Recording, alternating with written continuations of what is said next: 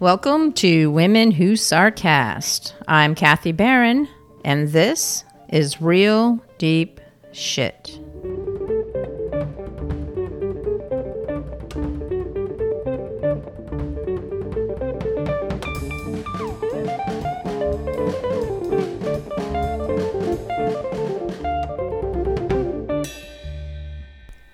The holiday season is upon us yet again. It's funny how that happens year after year after year. Yet we never seem to master how to maneuver around and in them. So if you're finding yourself unable to maneuver out of going to the company holiday party or your great uncle's, sister-in-law's, mother's Thanksgiving dinner, here are ways you can use sarcasm to get you through those awkward, surfacey, and way too personal conversations. Just a word of caution, though. If you still want to have a job after the company party, be sure to tread lightly. The last thing you need is HR on your ass. Number 1, know your audience. Because everyone's a comedian. And absolutely make sure you have an Excel spreadsheet, especially for that company party, detailing everyone's sense of humor. We wouldn't want any humor mishaps at that party, now would we? Number 2, keep it light.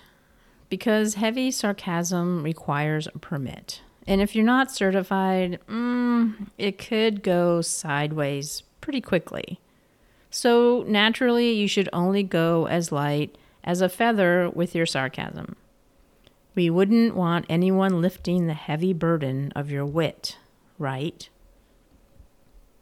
Number 3, smile and tone. Because apparently we're practicing dentistry at these parties. And of course, every sarcastic comment must be accompanied by a smile as radiant as holiday fruitcake. Dental health is crucial, you know. The wider, the better. Number 4, self-deprecating humor. And this is my favorite because modesty is my middle name. Feel free to sprinkle in some self-deprecating sarcasm. But remember, too much humility might make you the life of the party. So be cautious. Number 5, observational humor. Make observations about the holiday chaos around you. After all, everyone at the party is a licensed observational comedian, right? We all know those people. 6, avoid sensitive topics. Because we're all butterflies, rainbows, and snowflakes, apparently. Steer clear of touchy subjects. We're here for a jolly good time, not a heated debate.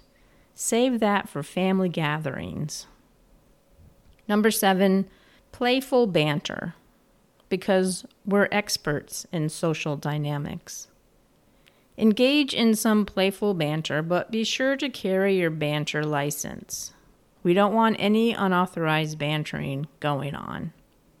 Number 8, timing is key.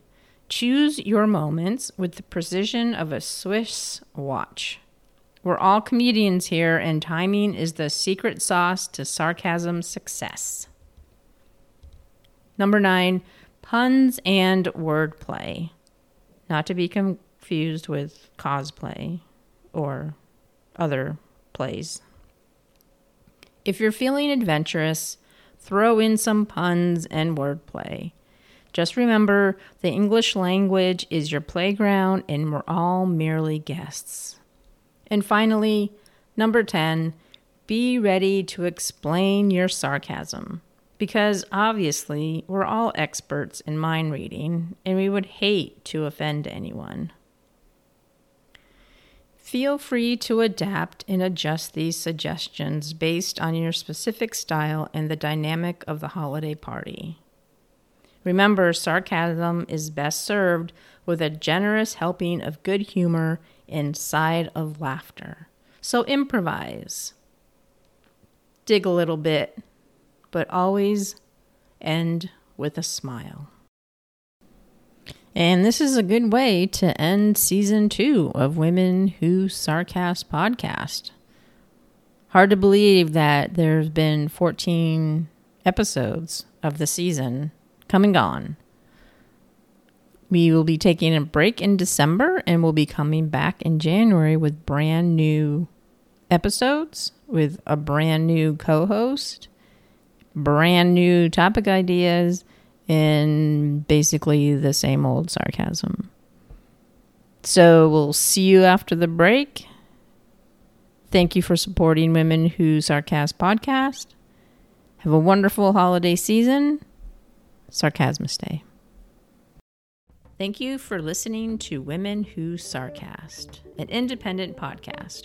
Follow us on Instagram at Women Who Sarcast. If you like this podcast so much you're thinking of launching your own show, pick up the latest issue of Women Who Podcast Magazine and learn all about podcasting. Visit womenwhopodcastmag.com and follow us at Women Who Podcast Magazine. Show music provided by Mike Impassiani.